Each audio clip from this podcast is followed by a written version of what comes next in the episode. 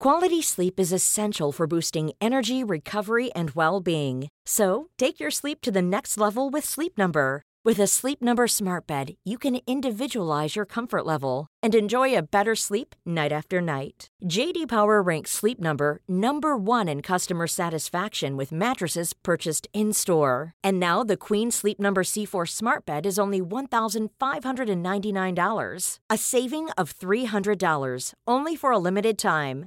For JD Power 2023 award information, visit jdpower.com/awards. Only at Sleep Number stores or sleepnumber.com. Botox Cosmetic, out of botulinum toxin A, FDA approved for over 20 years. So, talk to your specialist to see if Botox Cosmetic is right for you. For full prescribing information, including boxed warning, visit BotoxCosmetic.com or call 877-351-0300. Remember to ask for Botox Cosmetic by name. To see for yourself and learn more, visit BotoxCosmetic.com. That's BotoxCosmetic.com.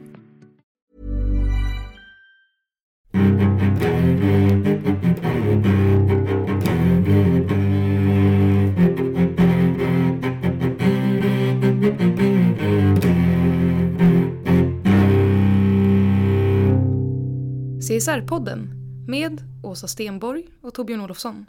Hej och välkomna till CSR-podden där vi för samtal med olika personer som arbetar med CSR-frågor och hållbarhet. Och, eh, du ska snart få höra ett samtal med Johan Ununger som tidigare var vd för Salt och Kvarn. Och eh, att bjuda in honom, det är lite grann ett avsteg från våra egna regler, Åsa, eller hur? Finstilt med framgång, finstilt avsteg med ett framgångsrikt avstånd. Ja, men dels är han ju inte vd längre på nej, Salt och Kvarn. Nej, och vi var ju, ville bjuda in honom för att titta på framgångshistorien som Salt och Kvarn har varit. Den där produkten som var en kufisk hälsoprodukt till att bli en i var mans hand och känd produkt. Ja, lite nyfikna på vad han gör idag och så också. Ja, och väldigt nyfikna på vad han säger om svensk livsmedel. För att vi har ju gjort ett gäng intervjuer nu när det handlar om mat och han är på något sätt ändå en, mat, en erfaren matkung. Mm. Och fick vi fram det vi ville? Det var ett väldigt roligt samtal och fick fram mycket mer. Bland annat så jämför vi räkor och eh, broccoli, om ja. de båda får i levande varelser. Och han anser att kon är en av de mest fantastiska produkter som finns. Hej och välkommen Johan. Hej. Eh, när man läser på om dig så, så, är det ju två saker som man slås av. Det, det, ena är att du har ett starkt engagemang och kunskap om miljö, kanske ännu mer om, om eh, odlad mat. Och det andra är din förmåga att kommersialisera, det vill säga att sälja kunskap och produkter som utbildare, konsult och företagsledare. Eh, känner du igen dig i den beskrivningen? Ja, det kan jag väl göra. Vi ska inte argumentera emot det för mycket. Det stämmer väl ganska bra, ja. kanske. Du steg in i arbetslivet som doktor i skogsgenetik. Kommer du ihåg den? Det kommer jag ihåg. Ja, det kommer du ihåg. Ja. Bra. Eh, vad gjorde att du lämnade skogen och gick till maten istället? Alltså, eh, nej men jag var ju väldigt intresserad av att läsa biologi.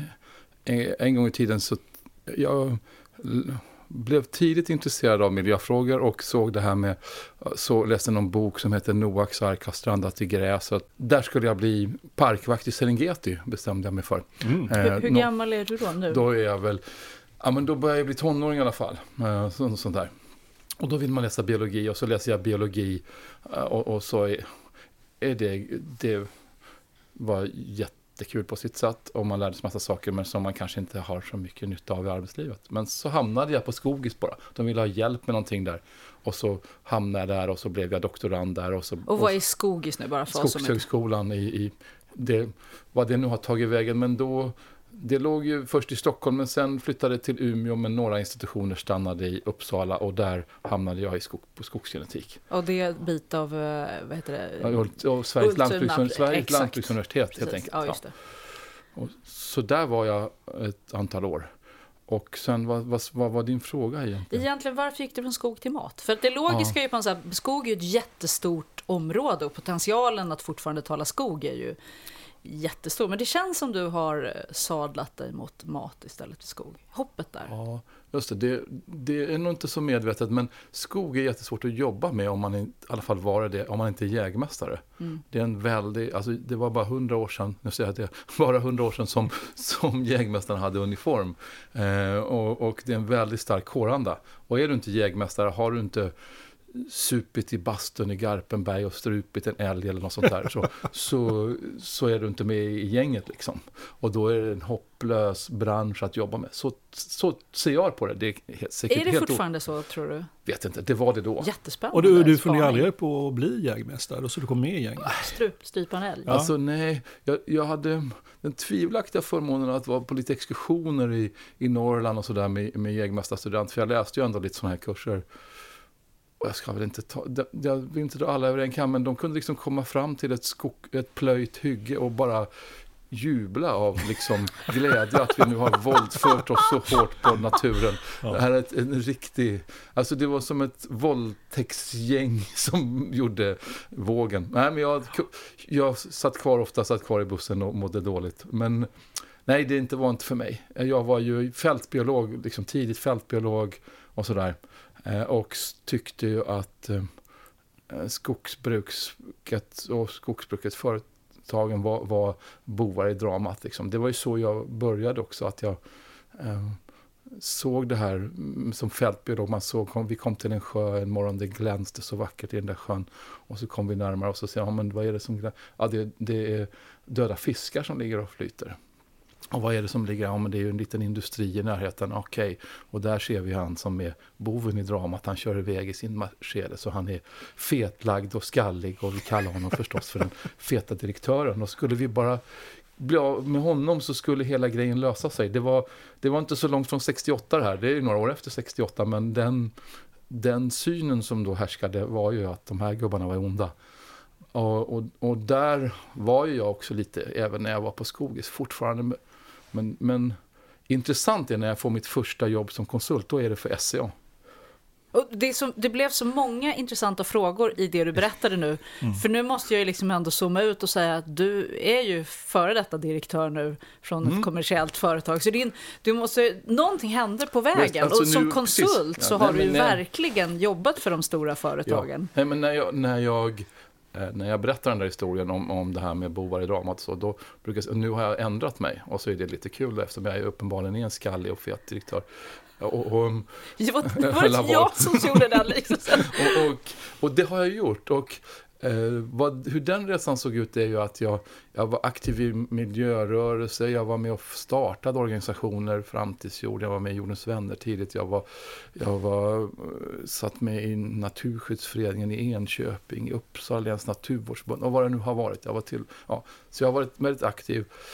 Men sen, och så hade jag doktorerade jag ju 87 var det efter några år i Forest Service, det var liksom det som gjorde det, att jag kunde vara och forska i USA ett tag. Eh, men men eh, då kom jag hem och doktorerar och sen så inser jag att det här är ju inte för mig. Jag är otålig person och forskning är inte något, skogsforskning just, jävla dålig kombo att vara otålig med faktiskt, det, det, eftersom det är så långa omloppstider och så. Så då hamnade jag på en högskoleutbildning som heter IOR, Institutet för högre reklam och kommunikationsutbildning. Som var en fantastisk ögonöppnare för mig och en fantastiskt år. För jag var ju över 30 då, men, men eh, som första gången som verkligheten verkligen trängde in i utbildningen för, till att börja med. Och sen så insåg jag att det här med företagande är ju ett jättespännande sätt att förändra världen. Och det, jag brukar säga det är det coolaste sättet att, att, att förändra världen och det kraftfullaste sättet att förändra världen. Så då blev jag helt tagen av det helt enkelt under den utbildningen, så får man nog se det. Eh, och, och insåg att eh, det här, alltså vinst och så, det, man, man, jag har i alla fall tillåtit mig att se det så, som en restriktion i verksamheten. Det är något man måste ha. Jag brukar säga att det är lika det är lika osex, man måste följa lagen, man måste göra vinst. Och det är lika osexigt att ha båda de där som mål, så att säga, eller som Mm. drivkraft i verksamheten. Vi finns för att följa lagen eller vi finns för att göra vinst. Utan man, hela grejen är ju att man måste ha ett, ett syfte som man ska, eh, som man, ett, som man ska maximera. Men, men du, du säger- beskriver att det var en ögonöppnare för dig på utbildningen. Eh, Och, och från den blev du konsult, var det så? Nej, inte riktigt sant så, utan då, då blev jag, när den där kursen var på, det där året var på väg mot sitt slut, då hörde de av sig, då hade Eh, man bestämt att man skulle göra något av Stora Skuggan, slott, eh, Kungliga Djurgårdsförvaltningen och sådär. Skulle, man skulle få upp folk från södra Djurgården till norra Djurgården som är vid Stora Skuggan. Det vet inte stockholmare mm. riktigt, de blir förvirrade när man säger norra Djurgården. Men, men, mm. men det heter så. och, och eh, där byggde man då ett Naturens hus som med, med Apple som sponsor och så det skulle vara modern informationsteknik. Där, 89 är vi nu. Vi nu. Mm. Och då ville man ha mig som chef där. Och jag tyckte väl det där var lite futtigt, för har man gått IOR så blir man ganska uppblåst. Man blir verkligen kung i baren liksom. Och ska ta över. Man, vi, vi är, det är en väldig gruppkänsla om man blir. Men så sa de väl vid dem att ja, men vi kan fixa bostad på Djurgården också. Vilket visade sig senare inte vara sant. Men, men det, det, det, det var ett bra säljargument. Det var definitivt ett säljargument. Okay. Så då tog jag det här jobbet som chef på Naturens hus. Som då var Uh, hårt sponsrat på olika sätt, för det kunde man göra på 80-talet, men då var 80-talet slut och hela den här sponsringsvågen var slut. Så det var, var ett jättejobb att finansiera det där sen eftersom det inte fanns något. Men då, då var det, det var en naturskola, det var mycket natur och miljö, men det var information, det var en utställning. Men det som var unikt var ju att det var också en utställning med modern informationsteknologi i termer av Apple-datorer som man kunde peka på och så sjöng fåglar och man kunde se hur inlandsisen har försvunnit och sådär. Och då var vi nog coolast i Europa skulle jag säga. Så när John Scully kommer till Sverige, han var, han var chef för Apple då, dessvärre var, var det inte Steve Jobs som var det då, men han, då kommer han direkt till Naturens hus. Mm. Så jag fick hans visitkort och träffade han och hans dotter där som tyckte det där var så coolt. Mm. Så det var, där var jag då eh, 89 till ja, 94 någonting. Eh, för då 94 så får jag, eh, är det nå, eh, en reklambyrå, eh, Svante Hultqvist var en reklamare som hade en reklambyrå. Han, han ville göra en utbildning också för, för reklamare och marknadsfolk i miljö.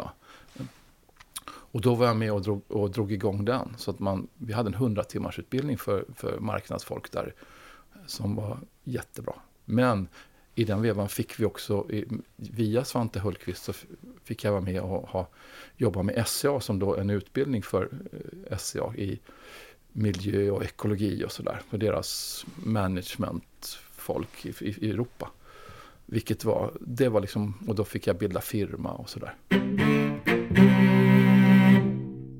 Men du behöll din passion för miljöfrågorna ja. trots ja, den här kommersiella insikten du hade fått. Ja, men, nej, men, eh, Tack vare den ja, kommersiella insikten. Ja, men ja, precis. Det som är, det som är coolt och skillnad, skillnaden mellan alltså business eller, och näringslivet och ideella, den ideella världen, mm. det är att i den ideella världen så kan man sitta där med sin egen agenda och man kan ha olika uppfattning om det går bra eller dåligt i en verksamhet. Mm. Det är ju ingen slump att många av de här ideella organisationerna är jävla taskiga arbetsmiljöer.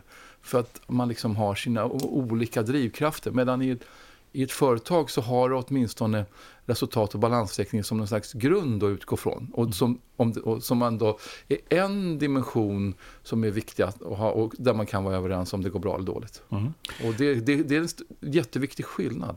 Eh, som gör det stabilare så att säga att jobba i ett företag. Dessutom så är det att jobba i en ideell sektor med hela den demokrati grejen är lite tung när det lockar folk som inte alltid har alla bestick i lådan och man måste ändå hantera människor varsamt och kärleksfullt.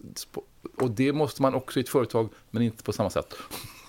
Så, om man hoppar fram lite grann, eh, då har du bildat konsultbyrå som ja, heter då, eh, Ununge och Renfeldt. Ja, först var det bara den här eh, firman som kunde ta lite, jag tror det hette Ununge miljöutbildning eller något. Ja. Men då var jag också på deltid kvar på, på Naturens hus. Och där, Naturens hus hade Konsum som sponsor. Mm. Både KF och Konsumentföreningen. Det, det där är ju en lång historia hur de har. Men det det har vi rätt ut. Vi har intervjuat ja. Coop.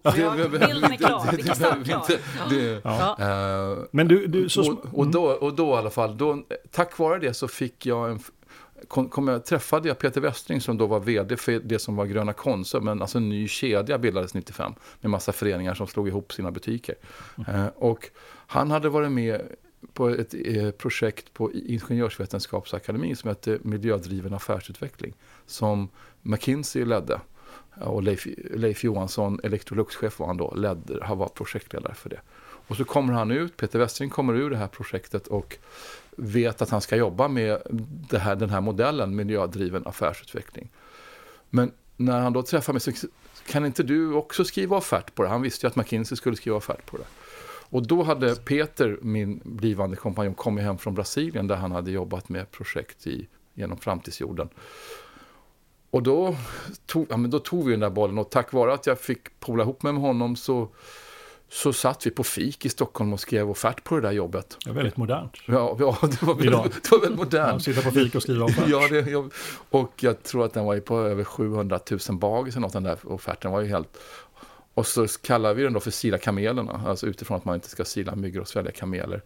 Eh, och så skulle vi ju ha ett namn på det där när vi... Och, och så fick vi, vad ska vi kalla oss då? Vi hade ju ingen bolag, vi kallar det för Uno och Renfält, det är ju det vi heter. Och så får vi väl fixa ett bolag som heter det helt enkelt. Mm. Och så skickade vi in den där och vi visste ju också att McKinsey skickade in en jätte... Så ni skickade in en offert på ett bolag som inte fanns? Det gjorde vi faktiskt. vi hade en ambition att bilda det. så att, eh, men då, och då vet jag ju att de flög ju in Hollands miljöminister och allt möjligt för att få det här jobbet. För det var verkligen en ny aveny för dem att gå in i. Men vi fick det. Och eh, fick ju då ett, då hade också Konsum, eller KF hade övergivit ett helt, ett helt våningsplan där vid Slussen så vi fick ett helt våningsplan. fick ju anställa någon person och sådär. Och eh, gjorde vad jag skulle säga är den bästa analysen av ett, en dagligvarukedjas ekologiska fottryck och fotavtryck som någonsin har gjorts. Nej, men då, och nu är den vadå, 30 år gammal och du står fortfarande vid det? Det är vad den Nej, inte 30 va? 95, 20. vad fan blir det? 20 är det Ja, det är det ju i alla fall. Över 20. Exakt. Uh, 96 var väl det där, började det bli klart. Um, nej, men då, och, och, vi jobbade med jätte...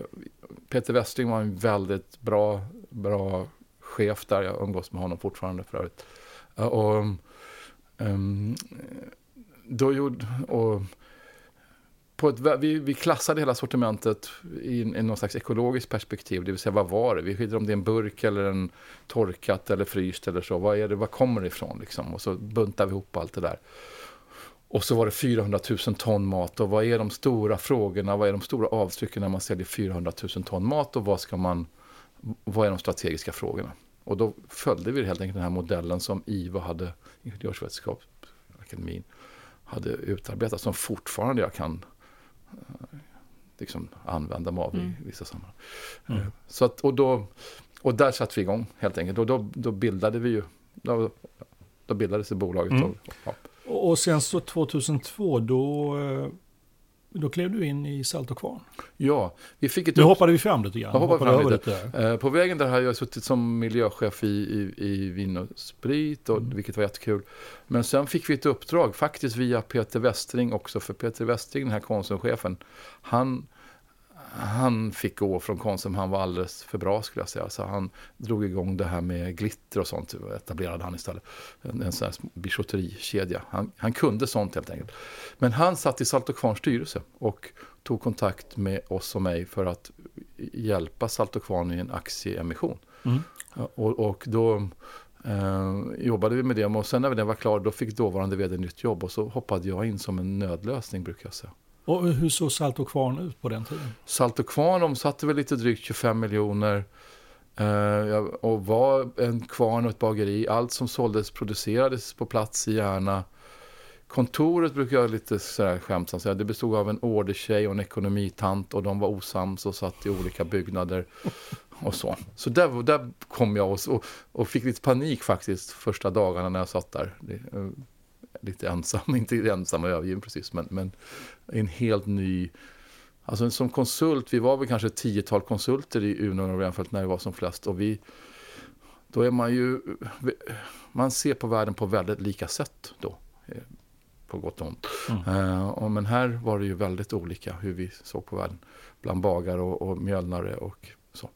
Och hur skulle du säga att inställningen var till och intresset för hållbarhetspräglade livsmedel vid den tiden? I Sverige och utanför Sverige? Alltså det, det fanns ju där. Det är ju... Eh, Och, men men det är ingen, det är ingen, jag, jag anställde fort en, en marknadschef som heter Jan Gustafsson. Han fanns på ett annat företag där i Järna.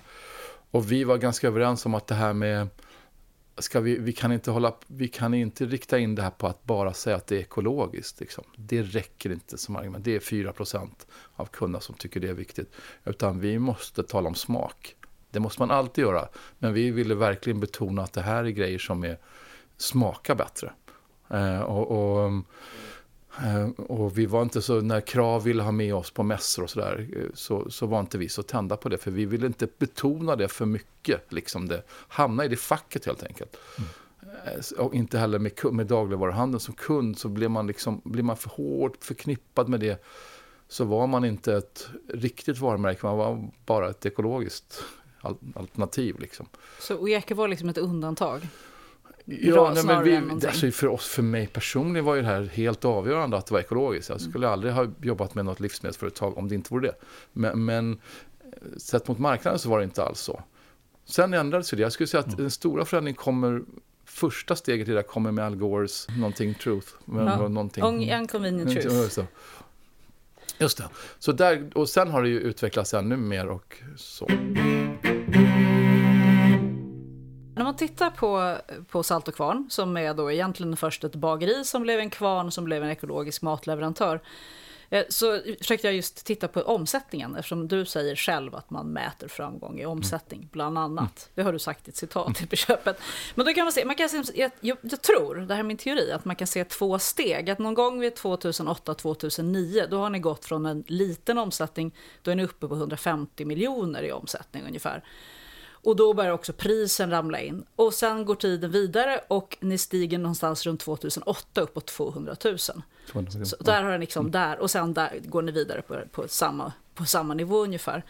Um, är, är det någonting, vad är det som händer i marknaden och vad är det som händer hos er ja. Eh, i, de här, i de här stegen? Alltså det mest avgörande grejen som hände där var ju att eh, redan när jag, innan jag hade börjat, eftersom jag hade jobbat med Konsum och KF så mycket, eller Coop, vad det nu kan ha hetat då, då så, så kom de, ett antal herrar från Coop och uppvaktade mig och undrade om, med en fråga om inte vi kunde göra hälsokosthyllan ekologisk. Och där låg ett varumärke och sov, vill jag påstå, sedan 40 år som vi kall, konsumenter kallar för gula påsarna. Eh, som hette i själva verket Risenta. Mm. Eh, men det vill man göra ekologiskt och de påstod att Risenta inte ville det. Eh, och kunde inte vi tänka oss att, att göra det? Så, det visade sig att de hade gjort en egen utredning och kommit fram till att det var för litet och fjuttigt för att göra änglamark av det. Det sa mm. de ju inte. Men, men, eh, och då var ju den här situationen att vi hade ju inte... De hade stort förtroende för oss, för Salt och Kvarn hade varit med och tagit fram produkter till Änglamark. När jag började så var en tredjedel av omsättningen Änglamark-produkter. Eh, och, men hade väl inte riktig insikt om hur, hur liten genomförandekraft vi egentligen hade. Eh, men, men vi sa ja till det där. Och på, så på ett år så tog vi ju fram 50 nya produkter. Och när var det ungefär? då är det precis där 2003-2004. Så, Just det, så innan första lyftet ja, egentligen. Precis, så där går ju vi från 25-30 miljoner till 45 miljoner redan första året, sen 60 miljoner och sen mm. 75 miljoner och sen 101 miljoner. Vi var gasellföretag fyra år i rad. Det är bara 37 företag i Sverige som hade klarat vid den tidpunkten. Mm. Av 385 000 aktiebolag. Så det var ju ett jättedrag under galoscherna. Det är helt fantastiskt att vara med om. Det är allt. Det är grönt ljus på allting liksom. Och var det volymen, livsmedelssortimentet som gjorde ja, den volymökningen? Att vi fanns, helt plötsligt fanns vi med en fantastiskt snygg hylla som Karin Huber hade gjort formgivna, formade produkter. Och så fanns vi en, en med en hylla i alla konsumbutiker i hela landet som ju bara trycktes ut där. Så att, och, eh, det, det, var ju en helt avgörande och ett, ett, fantastiskt unikt samarbete med Coop skulle jag säga. Eh, det, det här behöver dagligvaruhandeln förstå att det går att samarbeta sig fram till succé också. Det behöver inte bara vara att man skrämmer skiten av leverantörerna hela tiden. Genom att man är... Tycker du det är det normala? Ja, det är absolut det normala. Ja. ja. Och, och, varför blev ni undantaget? Var det för era kontakter? Ja, vi var väl så små och snälla så att, och så var de här, det var kvar fortfarande personer i Coop som hade liksom andra ambitioner också. Um, och som inte bara drevs av liksom att pressa och sådär. Um, så det, personlig kom... övertygelse från, från Coop ja. och att ni inte var hotfulla och att de ja. själva hade bestämt sig för att det här är inte vår ja. affär. så de hade liksom gjort en nisch som sa mm. det, här, det här är nisch, vi tänker inte ta den, låt någon annan leka mm. där i hörnan. Och sen Sen blev det så fort vi fick fart på det där så var det ju en helt annat ballgame förstås. Ja, vad sa de då liksom? Måste ja, de blivit lite överraskade och... Nej, men det där är, en, en, det är ju en känd historia, så jag kan väl berätta den igen. Ja, det, det, de är ju inte, inte, glada för det. Men, nej, men då blev vi ju helt plötsligt inkallade i sådana här prisförhandlingar som man ju blev men med väldigt dåliga metoder. Va? De hotar en att om man inte gör som de säger och sänker priserna så efter en vecka så tar de bort 30% av sortimentet. Efter fyra veckor så åker hela sortimentet mm. ut. Eh, och då kunde jag visa resultatbalansen, ja, men vi har inte tjänat, då hade kronan fallit i världen. Mm. Så vi tjänade ingenting mer än jämnt skägg. Så här har ni resultatbalans, finns ingenting att ge bort. Ja, men, gör inte ni det här nu så tolkar vi det som att ni inte vill göra affärer med oss. Ja, men hur fan kan ni tolka det så när vi har 80% av vår business mer och ICA inte ens köper centralt? Ja, men det var så. så gör... Och jag blev ju så förbannad så jag twittrade om det där. Um, och, om att vi var utsatta för det här. Och det... Och var i tiden är vi nu, nu ungefär? Nu är 2008, 2009 någonting. Ja, ja. Mm. Och då visade det sig att de hade ju haft något McKinsey-gäng inne och, och gjorde ju så här med alla, alla leverantörer vad jag förstår då. Legenden säger i alla fall så här att eh, fick, blev utsatta för samma behandling om att de var dåliga. Man får att man är dålig var inte levererar i sin kategori. Um, och, och, ja, och, och, det är klart att när, och, när det, och då ringer ju Fri Köpenskap som är vår blaskguide i branschen och och, och, så blir det en artikel och de ringer ju Coop också. Vi ser här att ni är dumma mot lilla snälla Salt och Kvarn, vad är det på gång liksom. Mm. Och, och, inte nog med det, då får ju alla vd som har utsatts för det här koll på att, ja, vad fan, jag trodde, vi trodde det bara var vi. Mm. Så det, jag ringer ju, all, stora och små ringer ju mig, vd. Jag blir ju någon slags tillfällig hjälte där i branschen. Men hatad som pesten av folket på Coop, skulle jag nog säga. Just de som var där då i alla fall. Utifrån att, ja, det här är ju historia nu. Eh, men det, det är lite, det är lite så, en spe, det speglar ändå på något sätt hur onödigt tråkig relationen med leverantör och handel är, skulle jag säga. Helt i onödan. Och det är så fortfarande, ja, menar det, det var det sista som hände mig på med ICA, att jag fick skriva till vdn där. För att vi för att jag inte accepterade hur vi blev behandlade faktiskt. Och då behandlar de dels, det är prisförhandlingarna som är mm. det hårda, det är mm. där skruven dras. Ja, det, liksom. det är liksom, de som jobbar på, i de här företagen förstår inte vad jag säger tror jag. För de ser inte det här utan det är någon vad är det de inte ser? Att, att det funkar så här, för att alla är glada och trevliga och så tycker man, alltså alla avdelningar och marknadsavdelningar och hållbarhetsavdelningar och alla möjliga kvalitetsavdelningar, de är ju snälla och trevliga och fina. Men sen finns det alltid någon i källaren som man, som man utser som den bad guy som de inte ens vet finns. Liksom. Man kommer ner i någon... Ja. Det är uppköpsenheten. Ja, inköps, inköp, är det inköparna är ofta? Ofta nyexad som bara har en enda uppdrag att liksom se till att, att man eh, minskar inköpskostnaderna till en viss nivå. Och, och jag, jag, ser framför mig hur det bara går ut ett påbud från högsta ort. Minska så här mycket, jag vill inte, vill inte veta hur. men, men, men det är inte, jag är inte säkert att det är sant. ja, jag, jag har ju blivit...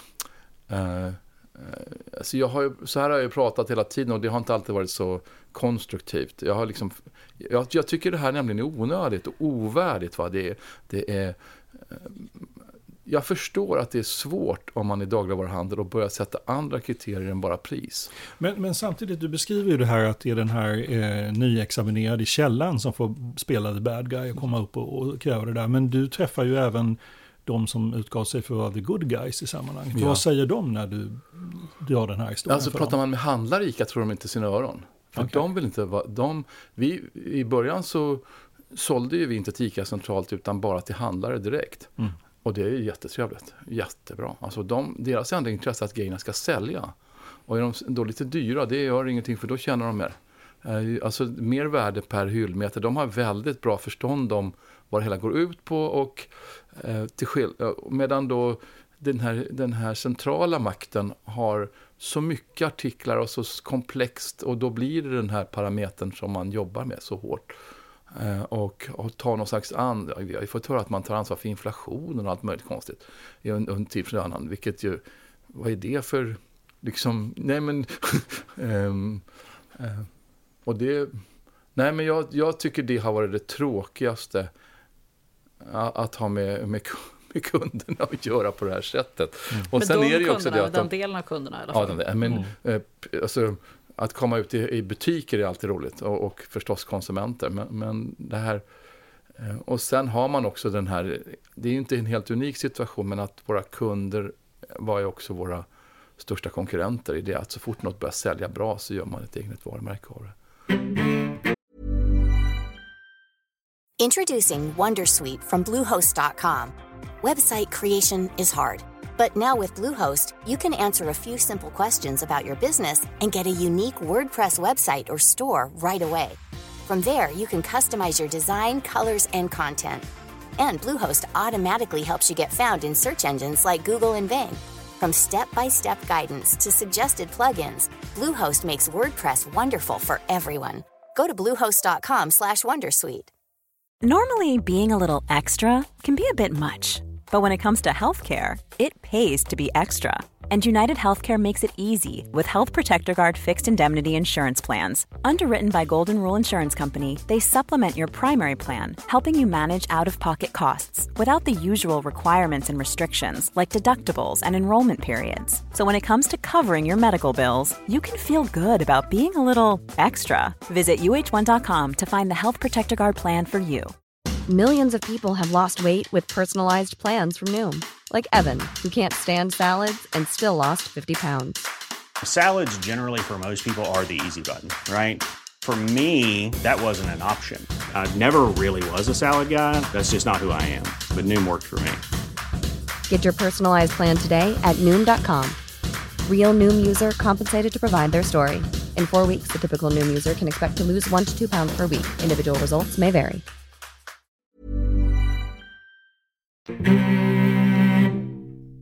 Om, man, om vi återvänder lite till de avgörande strategierna och, och, vägvalen bakom tillväxten. För att det var ju inte bara det att ni hade ett samarbete med Konsum, det var ju också att folk ville ha produkten. Ja.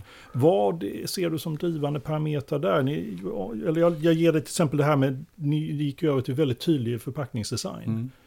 Var det en viktig parameter? Hur resonerar ni om det? Alltså, eh, man kan ju, man kan ju efterkonstruera massa tjusiga till hur det här har gått till. Så här, skulle, man skulle kunna skriva en bok om det här och det skulle låta... Man skulle säkert kunna få till det som att det var... Vi försöker så, så mycket smartness, smartness. Men så är det ju inte, utan det är jättemycket tillfälligheter. Eh, vi fick den här frågan från Coop om, om att ersätta Risenta. Jag har kontakt med Karin Huber som jag har jobbat med tidigare. Hon tar fram en enkel plastpåse, för det här skulle se lite enklare ut tyckte vi, som var grön. Men då dessbättre Janne Gustafsson som verkligen tyckte det där var inte så snyggt. Och sen trodde vi att eh, kapslar, det vill säga kartonger, skulle vara för dyrt. Eh, men så kom vi på att nej, men det var det inte. Ja, men, då tog, och så, men den här färgen är inte bra. Eh, vi är inte nöjda med den. Då tog hon fram en, en, hel, en hel serie färger så här. Och, och då sitter vi där och ska vi välja färg. Och så hoppas jag att det var jag som sa, nej men vad fan, vi tar alla. Vi tar alla de där färgerna. Jag har citerat att det var du som sa det också. Vi, så det är fler som säger att det var du. Så, vi säger så. Men det beror på att jag säger ja. det ibland. Ja, exakt. men jag är inte säker på att det var så riktigt. Men vi, nu kan vi ju påstå att det är ingen som kan säga emot. Um, så, och, och, mycket sånt var det. Vi skulle packa alla de här produkterna som ju kom från hela världen. Och vi, hade, eh, skulle vi, vi var och tittade på packmaskiner och jag, det här, det är ju ett jättejobb. Och så sprang vi på några killar i Göteborg de hade jobbat på juvelkvarnen som Coop hade lagt ner. Och de hade, de hade haft i uppdrag att kolla på det här sortimentet, gå igenom det. Eh, hur man skulle packa det på juvelkvarnen. Nu hade de startat ett eget packeri i Göteborg. De visste precis allt om, de, om det, de produkter vi skulle packa. Det var ju bara, hallå, vi behöver inte köpa packmaskiner här. Ni får uppdraget, packa åt oss. Det var, och, så vi jobbade med dem under... Det var sådana lite sådär gudomligt eller bra karma eller vad det nu är, ingripande som gjorde Sen kan man snacka strategier, så vi satt ju och hade sådana också, men, men, det är ju de där som är avgörande, att det, att det funkar, att, det, att vi hade så mycket positivt flow liksom. Hur många var ni, när du säger som vi hade, var, liksom, var ni ett gäng om 10 eller 20? Alltså eller liksom? initialt så var det jag och en, en, en, en kille som heter Janne Gustafsson jag kallar oss för lite Bill och Bull sådär. Vi, men sen blev vi ju fler och fler förstås. Um, och, och jag... Um, vi, så, så mot slutet här så var vi ju säkert 15-20 personer på kontoret. Sen har vi ju varit olika många totalt i bolaget beroende på om vi har haft egen transportflotta, om vi har haft butiker, om vi har haft alla säljkår eller inte, eller om man har outsourcat den och så. Så det har ju åkt lite upp och ner. Men Salt och Kvarn stod ju, det är någonting mer än ekologiskt. Så sa vi vill inte bli förknippade till ekoprodukter bara. Vad, vad, vilka värderingar mer ingår i Salt och Kvarns varumärke? Ja, men det är ju häls, alltså hälsofrågorna som skulle jag säga, att det, att det också ska vara bra för en. Um, smak, smak, ja. smak ska vara. Vi har ju några sådana hörnstenar som jag inser att jag glömt bort. um, men, men så var det ju. Och sen vad vi var på tidigt som ändå fick folk att haja till, det var ju att vi sa att vår vision är att vi ska rädda Östersjön. Uh, det, det, fick, jag fick ju prata på många sådana här, uh, vad heter det, gasellträffar eftersom vi var gasell. Och då sa Peter Fällman så här, varje gång jag kom, han var ju chefredaktör, eller är chefredaktör på Dagens Industri. Ni, ni, ska väl rädda Östersjön fortfarande? Jo, det, det, jo, det ska vi. Ja, men det tyckte de var lite kul att de här skräppisarna från Järna ska rädda Östersjön. Och det, det var ju för att vi jobbar, vad som vi har kommit att kalla för med, med ekologiskt kretsloppsjordbruk. Vi var inte bara att det skulle vara ekologiskt, det skulle också vara balans med, med eh, djurhållning och, och spannmålsproduktion på den enskilda gården. För då läcker det så väldigt mycket mindre. Och det har ju sitt ursprung i det biodynamiska jordbruket. Som ju startade 19, som är en historia för sig liksom. Mm. Eh, efter Rudolf Steiners kurs för bönder 1924. Och där, där finns det ju många andra, vad ska vi säga, uh, bottnar i det som, som ju inte funkar i Sverige skulle jag säga. Med den här sekulariserade, alltså vi, vi är ju rädda för sånt som inte går strikt vetenskapligt sådär i alla avseenden. Så att den, vi har ju väl aldrig i början drev vi det biodynamiska men sen så blev det det här med ekologiskt kretsloppsjordbruk. Men de produkter som är salt och kvarn odlade i Sverige mm. är väl biodynamiskt odlade? Nej, så inte. inte. Så är det inte? Nej. Utan det de är ekologiskt odlade? De är i första hand ekologiskt odlade. Sen tog vi fram istället då för det här för att satsa på det biodynamiska får man ändå säga, så tog vi fram en verktygslåda ut, som, för bonden som var med utgångspunkt i Planetary Boundaries, Stockholm okay. Resilience Center. Och då med mina gamla konsultvänner från Unungar och Venfält så tog vi fram 150 olika åtgärder som en bonde kan göra på den enskilda gården för att minska, för att komma innan, så mycket som möjligt komma innanför de här planetary boundaries. Mm. Och då är det framförallt tre av de här gränserna som en ekologisk bonde får kämpa med. Och det är klimat, eh, nu ska vi se, så det är kväve, fosfor, kväve, fosfor. och biologisk mångfald. Mm. Och så det är framförallt i de tre som, sen var det också socialt, vi kom också sociala åtgärder. Och då kunde man göra de där som bonde och så var de poängsatta och så fick man olika poäng, får olika poäng och så fick man olika mer betalt av oss ju mer man gjorde jag brukade också säga att mycket att vi, hade, vi har, Salt och Kvarn har de coolaste kriterierna för inköp av spannmål i hela världen. Är de transparenta? Går det att få tag på dem? För, det går att få tag på dem. Det går ju, och de är ju ofta väldigt tekniska så att det, det är ju en, att inte du vet om dem, ja. Nu, ja. det är ju för att det är svårt att kommunicera det där. Det är mycket lättare att kommunicera ett kravmärke. Eh, men, men under den där tiden så blev vi ändå utsedda till Sveriges mest hållbara sustainable brands. Av alla varumärken i Sverige var vi ju ett år Sveriges mest hållbara. Ja. Och ni dök upp 2014 eh, från att inte varit med alls. Och ja, det var ju för att de inkluderade er tror jag. Ja, så. Så att, eh... Första året som vi var där, då skickade vi dit lite folk. Några stycken. Och det var Åsa som jobbar med hållbarhet och Per som jobbar med försäljning. De var där. Men hon satt och jobbade och sådär. Och sen så kommer det ju upp listorna på hur, hur, hur det hade gått då. då. För det, vi vann inte då. Nej. Vi kom tvåa. Ja, ja, ja. Och så då sa väl Per till oss, du måste nog komma och titta. Tror du att det här gav en trovärdighet? Ni, ni hade ju liksom tänkt steget längre mm. än någon sorts första label, alltså någon märkning. Utan, och då hade ni verkligen tagit in det och arbetat en egen, hittat, hittat en egen modell som ville mm. komma längre. Påverkade det i framgången eller är det för teknokratiskt för marknaden att förstå? Alltså jag, jag trodde ju nästan inte på det där för jag tänkte hur kan vi, vi hade under, alltså fram till dess och fram till nästan jag slutade så la vi ju, sista året så ändrades det här, men, så la vi ju ingenting på vanlig traditionell marknadsföring när man köper media. Mm. Vi köpte inte media överhuvudtaget, utan vi jobbade ju på andra sätt med PR, sociala medier och så. Så jag tänkte, hur, hur kan människor i Sverige komma fram till att vi är hur vet de det liksom? Att vi är mest hållbara. Men på något sätt hade det där sipprat ut, men min teori är väl att de vet inte varför eh, de tyckte det. Eh, men, men de tyckte det så mycket så att vi vann ju där och vi vann ju den här livsmedelsdelen flera år i rad. Nu har det väl halkat ner lite, men, men eh, det har ligger kommit in på- flera på. Ja, ligger på två, tre någonstans. Jag, Mm. jag brukar hävda att Sustainable Brands är liksom hållbarhetsvärldens guldägg. Ja. Det vill säga, gör man häftiga kampanjer så Ja. får man en väldigt bra placering eftersom det, man Mm, inte egentligen det. definierar hållbarhet Ja, alls utan ja. man säger till konsumenter, vad tycker du är hållbarast? Ja, och nu nu- är apoteket mest hållbar för att de har en kvinna som säger att deras produkter är Fast det är en ganska omfattande undersökning. Det är en omfattande Mm, undersökning, men det är totalt... eh, Det finns ingen, så att säga... Det finns ingen ifrågasättande kring vad hållbarhet är, utan det är bara en, en Mm. konsument... Och Ja, ja, det ja. intressanta är ju att apoteket gick ju på om och Coop gick om när de lägger mycket reklampengar. Ja, så är det ju. Medan ni Eh, och det, är därför inte jag, och då, det är reklampengar. därför jag tyckte det var nästan omöjligt för oss att vinna den där. Eftersom vi inte la något på reklam. Så det, är- det är liksom en paradox. Men, men det gjorde det ändå. Ja. Ni vann ju ändå. Ja, Och du, ja. du beskriver det som att det hade sipprat ut. Det var Ja. som det var en stor hemlighet. Men det, det avslöjades. Ja, att, nej, att men det- Salt och Kvarn var hållbara. Precis. Mm. Ja, men Nej, men en sen var det väl intressant- det att vi, inte, att vi inte slog oss för bröstet, utan vi gjorde grejer. Alltså det är väl något sånt. Vi har funnits länge, vi har ju funnits eh, se- från 64. Så att, eh, eh, nej men jag tror att det var viktigt att, man, att vi inte faktiskt gjorde reklam liksom i traditionell mening. Gör, man gör ju det väl. Vi har ju valt en reklambyrå här, här borta, bara på Skeppsbron där vi sitter nu. Eh, och, ehm, så vi har, man, det blev ju så till slut att vi valde en reklambyrå i alla fall och började jobba med. Varför gjorde ni det? Vad var det som gjorde att ni Ja, men det bestämde var ju för att må, må, måste nog bli lite mer konventionella var min, var min teori. Att, I den avseendet att, att se, kan man...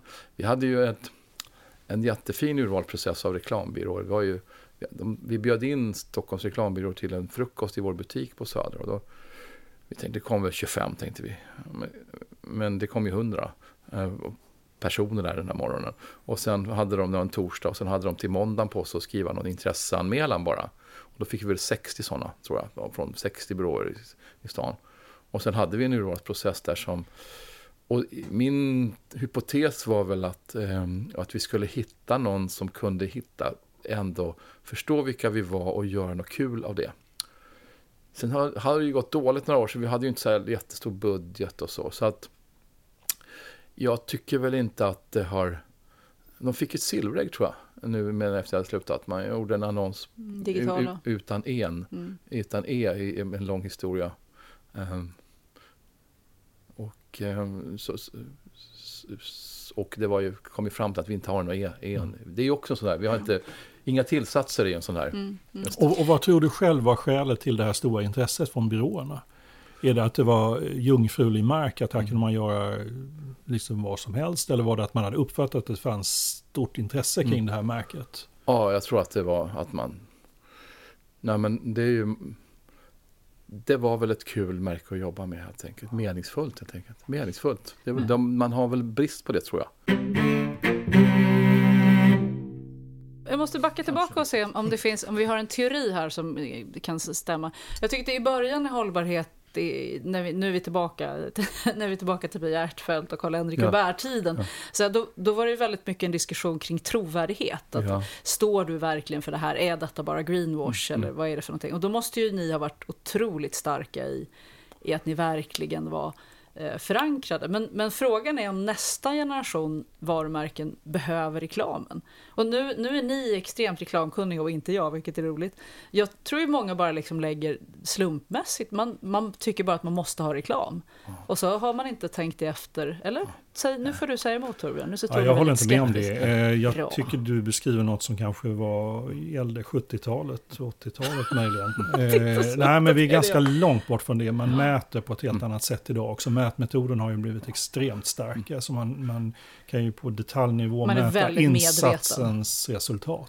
Man lägger inte pengar på saker som inte ger resultat. Ja.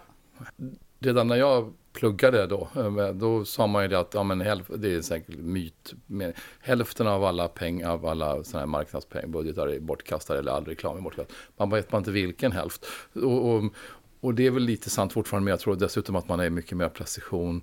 Mm. Eh, samtidigt så, alltså det är ju ingen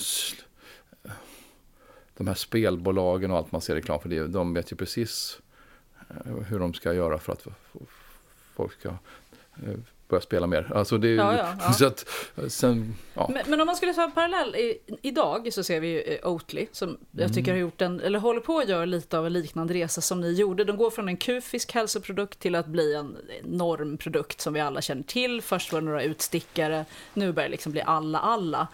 Eh, och det är frågan, skulle de ha klarat det utan att, de har ju verkligen jobbat med reklam och förpackning ja. på ett väldigt strategiskt sätt. Skulle de kunna göra ett sam, gjort samma resa som ni gjorde utan reklam? Eller har det blivit tuffare på marknaden? Jag tror att de skulle kunna göra det. Jag tror att de Uh, det kanske inte, men alltså de har ju sin strid med Arla som är, är bra att ha.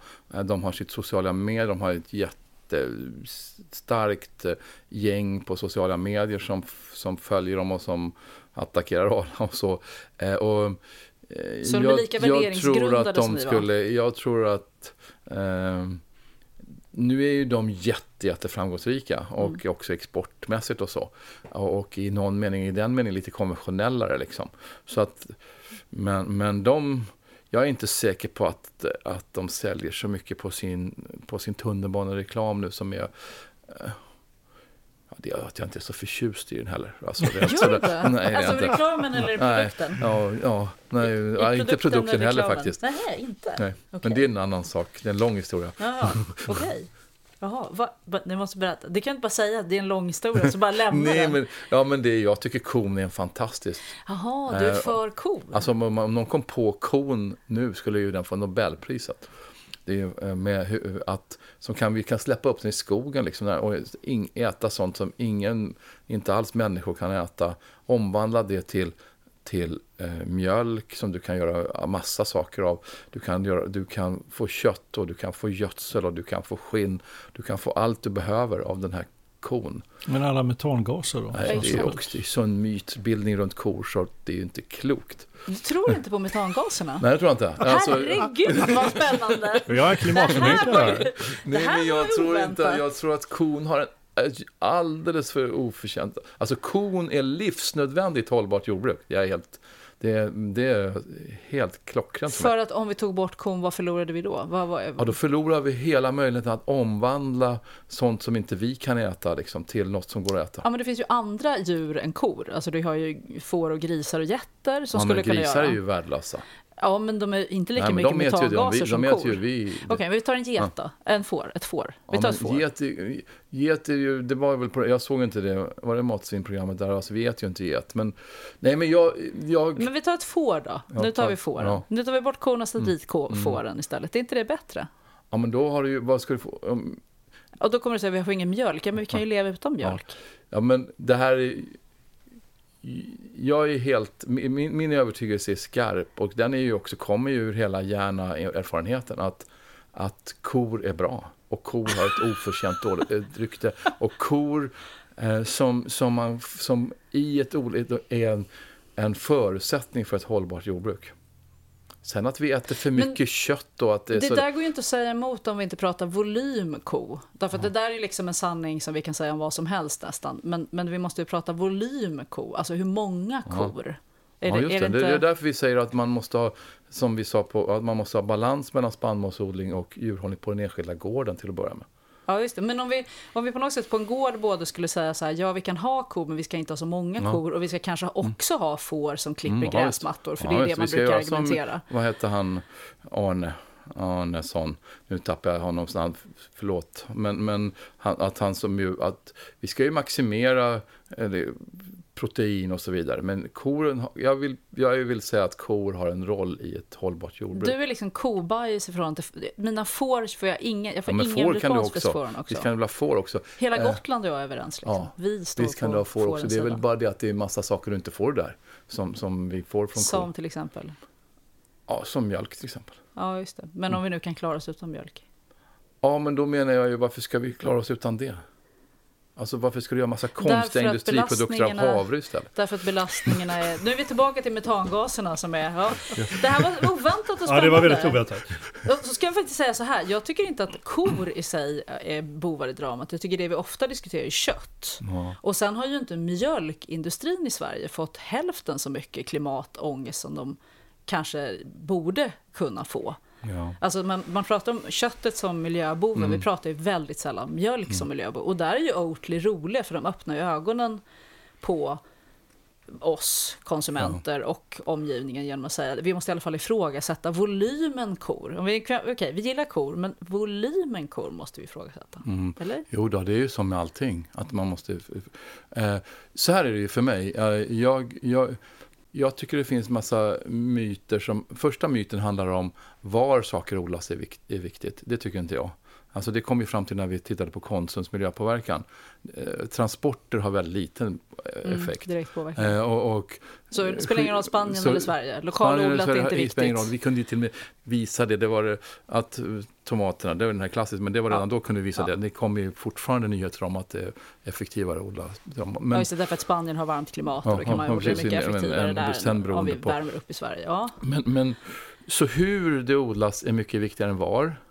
För mig är det också viktigare hur det produceras än vad det är för någonting. Hur det produceras än vad det är. Alltså hela den här vegantrenden är inte jag på alls. Så är jag inte så, eh, står, tycker inte jag är något cool alls. Alltså jag tycker det är jätteviktigt att vi ska äta mindre, eh, mindre kött. Men att, att lösa det genom att bara göra det enkelt för sig och säga vad jag äter är hela frågan. Nej, hur har det här producerats? Hur har den här sojan odlats? Hur har den här umpfen producerats? Eller vad det nu är för någonting. Det måste man fråga sig. Och så jämföra det med annat. Eh, och då visar det sig, alltså ja, om jag fiskar en gädda ur min sjö, liksom, vad har den för miljöpåverkan? Eller skjuter ett rådjur, eller för den del har lite hönor själv. Att jag tycker det finns ett... Alltså man blandar lite. Det, det, jag har stor respekt för att buddister äter på något visst sätt, att muslimer äter på något visst sätt, att hinduer äter på något visst sätt. Och för mig blir det här med vegantrenden lite religiös. Liksom. Det, det, det har inte med håll... Att jag inte får äta någonting. Det, jag likställer det. Nu ser ni väldigt oroliga ut när jag Nej, pratar. nej, Nej, nej, nej, nej, inte alls. Det, ja, oss. intressant. Ja. Så att, så att jag, det, det är helt okej att man av etiska skäl inte äter någonting. Om det sen är en, en ko för man är hindu eller en gris för man är muslim eller vad det nu är. Och en vegan för att man är Ja, för en ve- vegan. Eh, Men jag, jag har svårt att förstå det. Liksom. De här har jag, eh, för att jag förstår inte poängen med det. Men då ska jag säga, så, så för dig är hellre värdering hellre en ekologisk biff som du vet har haft, mått bra hela vägen Ja. än en misshandlad sojaprodukt. Sverige är en av de mest urbaniserade länderna. Vi har gått från att leva landsbygdsnära och bo liksom nära odlingen egentligen. Eh, och vi har en allt mindre och svagare koppling till odlingskultur. Så kan det vara vår kunskap som Ja. saknas? Att vi faktiskt inte förstår huret, men vi förstår Mm. Ja, vadet. så det är mycket lättare det här. Är, är det, kan det Ja. vara förklaring till varför Det- det- vi hänger på det vi faktiskt kan förstå? Det, tror jag. Det är ju mycket, alltså, det är ju mycket lättare att säga. Jag, Linné klassificerade skapelsen på ett visst sätt. Vi håller oss i det. Liksom. Det råkar finnas då. Eh, det blir ju problem av växt. Det, går ju ganska, det är en ganska bra klassificering. Men det, kunde, det är ju tror jag att man inte, man inte jobbar efter färger eller någonting. Då skulle inte det här funka. Eh, men, men nu har vi jobbat efter om de har fotosyntes eller ja, det finns ju Veganer får ju problem redan när man kommer till svampar. Vad är det liksom? Eh, ja, de är ju uppenbarligen inte växter. Eh, för en biolog så är ju eh, förstås inte en svamp en växt, utan det är ju mer ett djur. Eftersom den lever av andra organismer, vad andra organismer producerar. Ja, hur fan ska man göra då? då? Eller, och i, I min värld är det så att jag, jag bara odlar mycket själv. Och de, de, det jag odlar och producerar, jag kan inte se hur det så att säga är mindre värt ur någon slags etisk mening än ett djur. Eh, om jag hade haft höns eller om jag hade haft Alltså mina morötter har li, skulle ha lika stort värde som om jag hade haft höns. Det är bara det att jag är rädd för fåglar så jag har inte det. Men- Men för att eh, bara... Jag kan tänka mig att om ett antal år så har vi, har vi pejl på att en växt har lika komplicerat eh, uppfattning om tillvaron som ett enkelt djur har. Eh, jag, jag skojar inte. Utan, Nej, det bara låter lite absurt. Låter idag. lite absurt, ja men det, där är vi ju redan på det. Att, eh, det och, Kanske inte lika, fast nej, att, att, att, de har. Ja, annorlunda. Ja, ja. nej, det är klart att de inte eh, funkar som djur. Men, eh, och då säger jag så ja, men det, det är ett öde, mänskligt öde att vi måste äta andra organismer för att överleva. Och då, då, är det viktigt hur vi gör det här. Att vi gör det med respekt för dem, att de har ett bra liv, att vi tar koll på dem på ett bra sätt, att vi tillagar dem på ett bra sätt, att vi äter upp hur vi äter det här. Att vi äter det här på ett, ett respektfullt och värdigt sätt. Utifrån att det är andra organismer som, som, som, som vi är beroende av. Det, det är ett öde att det är så. Och, och då kan, för mig blir det liksom inte, att, att, göra den här totala skillnaden mellan om det är, om det är en räka eller en, en morot.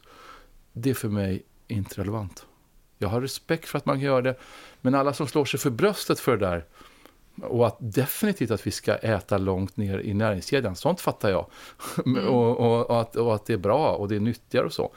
Men att vi nog också bör också, att vi nog också är antagligen riggade för att äta eh, kanske upp mot 500 gram kött i veckan. Mm. Eller något sånt.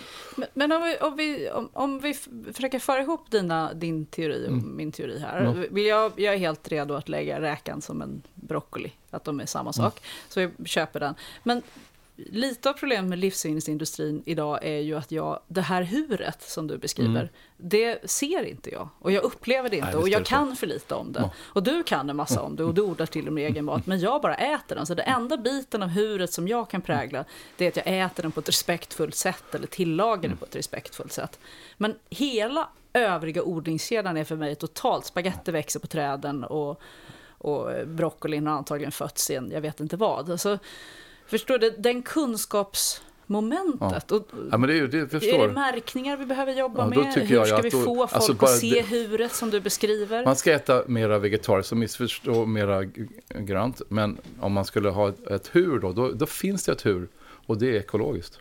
Mm. Alltså det mm. finns ett jättestarkt, 97-98 procent av svenskarna känner till det här. Och det är ett hur som har stor effekt på viktiga saker. Mm. Inte på allting och inte mm. perfekt, men det, det, det är mycket viktigare skulle jag säga. Nu ska vi ju också äta mat som helst har slängts först. Man kan få, man har varit på en sån här restaurang.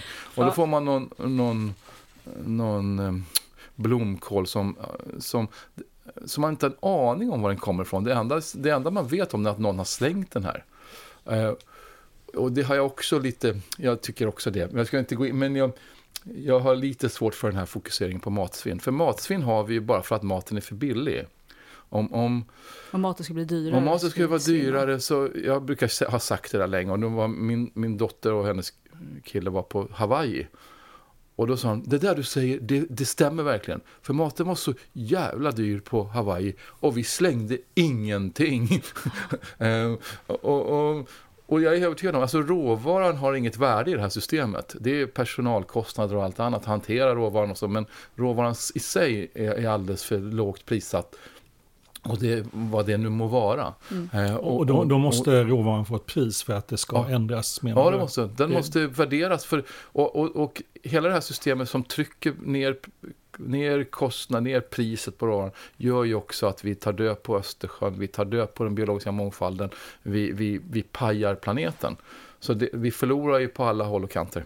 Om vi zoomar ut och tittar på matbranschen i stort, och vi har varit inne lite och seglat i den, du har sagt att vi måste få priserna på, på maten på ett helt annat sätt, då kommer det lösa andra problem.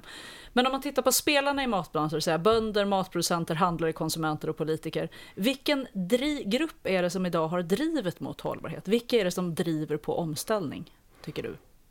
Alltså, eh, hjältarna utåt sett skulle ju folk i allmänhet tycka är dagligvaruhandeln. Ja. Och, och industrin är ju den onda. Min bild är ju faktiskt helt annorlunda ändå. Utan det som, de, de, de som skapar de grundläggande problemen i livsmedelskedjan är ju dagligvaruhandeln. Och att vi har ett sånt starkt oligopol där en aktör kan styra så mycket. Och då är vi på ICA och Coop. ICA, som... Coop och Axfood. Ja, ja. Och, och, och och, och, och, och sen kommer ingenting och sen kommer ingenting och sen kommer ingenting liksom vad det gäller problem skulle jag säga. Eh, och, och då får vi den här, och så har de valt att jobba med ett extremt prisfokus. Det har ändrats lite under de här åren som jag har jobbat, men i princip så är det det det handlar om.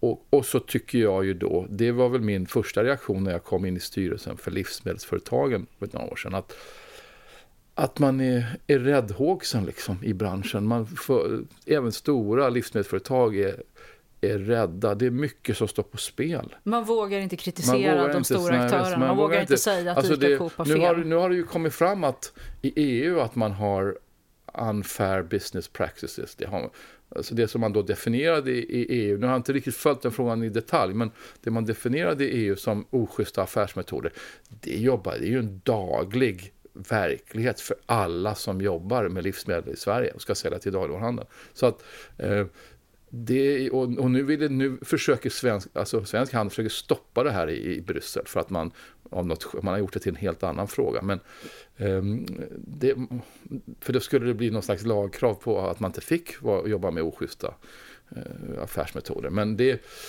och det behövs verkligen, men jag tycker att man kan ta sig i kragen själv bara och, och, och, och, uh, och tänka, men hur, hur ska vi jobba tillsammans? Det finns ju sådana i massa våningsplan i de här, mm. i de här husen. Så det är klart mm. att man jobbar tillsammans med leverantörer. Men till syvende och sist så blir det en, en prisfokusering som är, är skadlig. Om vi tittar på de svenska bönderna, har de förstått hållbarhetsfrågan? För du var, du var också inne på att det ni gjorde på Salt och Kvarn handlar om att rädda Östersjön. Mm. Och då handlar det om bondens belastning gentemot mm. övergödning egentligen och kväve ut i vatten. Alltså bönderna är inte problem. Där skulle jag nog säga att LRF eller någon slags image byrå till, alltså att man, har den här, eh, man sprider den här idén om att vi har som fantastiskt perfekt jordbruk och att det då blir så känsligt sen när man tycker att ja, man kanske ska spruta lite mindre och det är bra om det går att dricka vattnet i brunnarna i Skåne och sådär. Eh, så att vi har ju, man har ju byggt en bild som är och satt sig på en hög pedestal i någon slags, och det är väl mer bondens organisation. Jag tror den enskilde bonden har ganska bra förstånd om vad det är som. Så det är LRF som borde då förnya sin bild av den svenska bonden och, och sluta säga att det är synd om dem och att de är bäst? Ja, just just det här att man, är så, att man är, blir lite självkritisk skulle jag tänka mig var, var konstruktivt och bra. Ja, ja, jag vet inte. Men, men men som sagt, eh, eh, jag tycker ju att Alltså bönderna fattar ju jättemycket, till, alltså kom, ingen skillnad om det är konventionella eller ekologiska bönder så har ju de, det här du säger, man är ju verkligen inte långt ifrån. Mm. Sen har man kanske i, i historiskt haft eh, dåligt förstånd om att man säljer grejer på en marknad. Eh, vilket man ju också kan undra, men, men, över, men, men det är ju en där, att man är van vid att någon kommer och hämtar och så har man då kan man också fråga varför har man byggt upp sådana företag själv liksom som, som ja, man skjuter sig ofta. lite i, i, i, foten av att man är på en världsmarknad ala och sådär. Då blir det helt plötsligt torrmjölkspriserna i Kina som blir avgörande vad man får för betalt och så. Ja. Du, du har ju lämnat Salt och Kvar nu. Ja, det gjorde jag. För nästan precis ett år sedan. Ett år sedan? Mm. Ja, varför det? Ja, det var det är en lång historia. Och faktiskt just när det hände så var det inte riktigt mitt beslut faktiskt. Och mm. jag tror att vi väljer att inte gå in i det. Inte men, gå in i det. Men, men nu så ska du i varje fall agera som rådgivare till eh, bransch och livsmedelsorganisationer har vi läst på. Ja, men det, det har faktiskt avslutats. Så det har du redan hoppat över, så, så nu är du på nästa fas. det avslutades till sommaren. Men så då hoppar vi den också. Jaha, ja. Vad gör du nu då? Ja, men nu, nu, jag är ordförande i Organic Sweden. Det, det är, och vi har haft, fått förmånen att fått en del pengar från Jordbruksverket eftersom eftersom regeringen, gamla eller nu var det nu övergångsregeringen, eh, tyckte att det här ändå var ekologiskt var viktigt. Så man har satsat en del pengar på att öka intresset och kunskapen om det. Och de, där har, jobbar Organic Sweden med projekt som jag nu kommer att jobba lite med. Men egentligen, eh, så jag, 83 köpte vi ett torp min fru och jag. Och då skulle vi bli liksom Mandelmann på den, på den tiden. Men, men sen, jag forskade i USA och sen undrade vi lite här för lite sen vad fan var det som gjorde att vi slutade odla där? Men, men när vi kom hem 86 på vintern, då var min fru gravid och sen kom hon på, ah, fan, det var ju det här med Tjernobyl. För då var vi där ute och höll på att rota och hon var gravid, det var så skört att hon var gravid. Och så var det den här Tjernobylolyckan. Och så blev det inget mysigt att hålla på med det där. Vi, det, det var nog ett, en spik i den där Mandelmanska kistan där.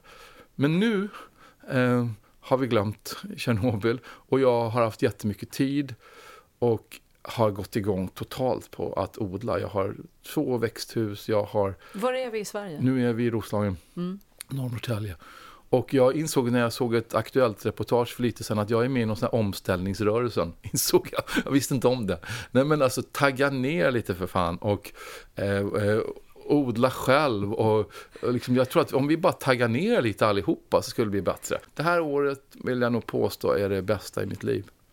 Och det här sista halvåret särskilt. Det är det att jag jag får vara i fred säger jag ganska mycket. Så det, det är ju väldigt egotrippat. Är, är det en tillfällig period? Har du en time-out och ska sen komma tillbaka? Nej. Eller? Nej. Nej. Du har loggat ut? Ja, ja fan, säg inte det till någon. Men, det, Nej. men jag Jag tror faktiskt inte att jag...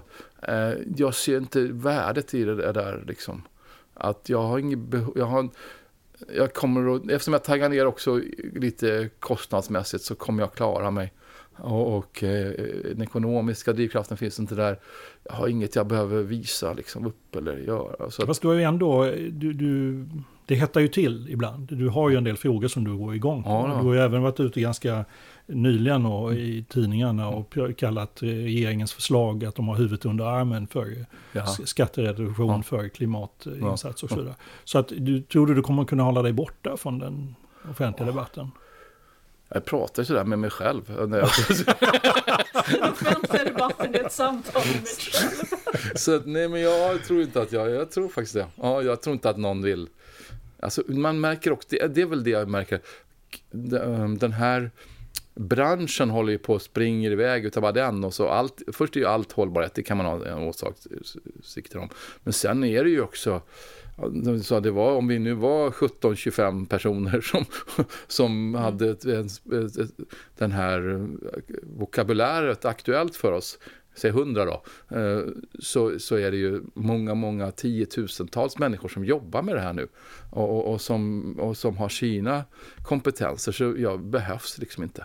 Tycker du att det är bra? Har, har det, utvecklingen Alltså jag tycker, Gått att i jag rätt tycker det är riktning. bra. Jag, jag kan ju bli lite så här för min egen del lite undrande liksom. Men, men, men, men nej, men det är ju jättebra. Ja, det är ju jättebra att... Sen, sen måste man väl hela tiden förfina lite vad är det man menar nu då och vad är det med det här med hållbarhet och CSR som det här heter. Vad är det för tjänst? Om någon ringer dig och säger du, jag har världens jobb åt dig. Kom in och gör det här. Mm. Vad skulle kunna lura iväg dig från Mm. Roslagen? Ja, det, ja men det är fint. Jag, var, jag gillar ju Jessica Gedin som jag gillar är ett svagt ord. Men, men jag gör det. Och så jag går, går och ser Babel live sådär när de spelar in det. Och, och sen har jag ju haft den här... Eh, vi hade en podd på... så att- Och då tänkte jag när jag det. Ja men skulle, du- skulle de fråga om jag ville bli programledare? Sån- TV-soffan? Ja, Ja. för det, lustigt nog så hade de min, min eh, dotters kille sagt när det var någon sån här, bara ritt ur luften sa han det. När, när Bingolotto inte hade någon, jag tycker du skulle bli programledare för Bingolotto, säger han. och, då, och det är liksom faktiskt, Det är det. ja det är faktiskt något jag skulle, och göra den här, det som ni gör nu, ehm, vi har gjort två avsnitt, vi gjorde ett med Lisen och hennes örter och sen gjorde jag med en tjej som har skrivit en bok om gröt. Och, och, och, och tvingas läsa den här boken om gröt och sen sitta och snacka med henne om det som var helt grötnördig. Eh, det tyckte jag var jättekul. Men dessvärre fick Så nu är jag inne på att ändå till på nyåret här eh, eh, dra igång en, en, eh, en egen podd, en trädgårdspodd. Sen har jag, jag, jag har ju mina följare på Instagram som otålig odlaren. Kan man följa på Instagram. Eh, och, och, och det har jag också som ett varumärke nu. Jag börjar göra vin och så. Så där, jag, det, Så den otroliga odlaren kommer att få en podd. Otål- Otåliga odlaren Otåliga odlaren får kommer en att få en podd. kommer med en podd. Ja. Och med produkter och sådär. Och då säger jag, jag behöver inte sälja de där produkterna. Jag kan ge bort dem liksom. Så att, eh, jag behöver inte ha några intäkter. Jag känner att vi kommer att ha en uppföljare på den här podden i Roslagen tillsammans. På något torp, ja. något av våra tre torp kan vi sitta på. Eh, Johan, stort tack för ett eh, superspännande och kul samtal. Ja, tack för att ni bjöd in mig. Tack.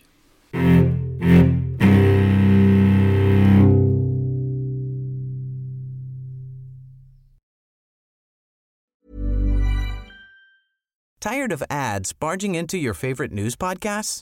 Good news. Ad-free listening is available on Amazon Music for all the music plus top podcasts included with your Prime membership. Stay up to date on everything newsworthy by downloading the Amazon Music app for free or go to amazon.com slash news ad free. That's amazon.com slash news ad free to catch up on the latest episodes without the ads.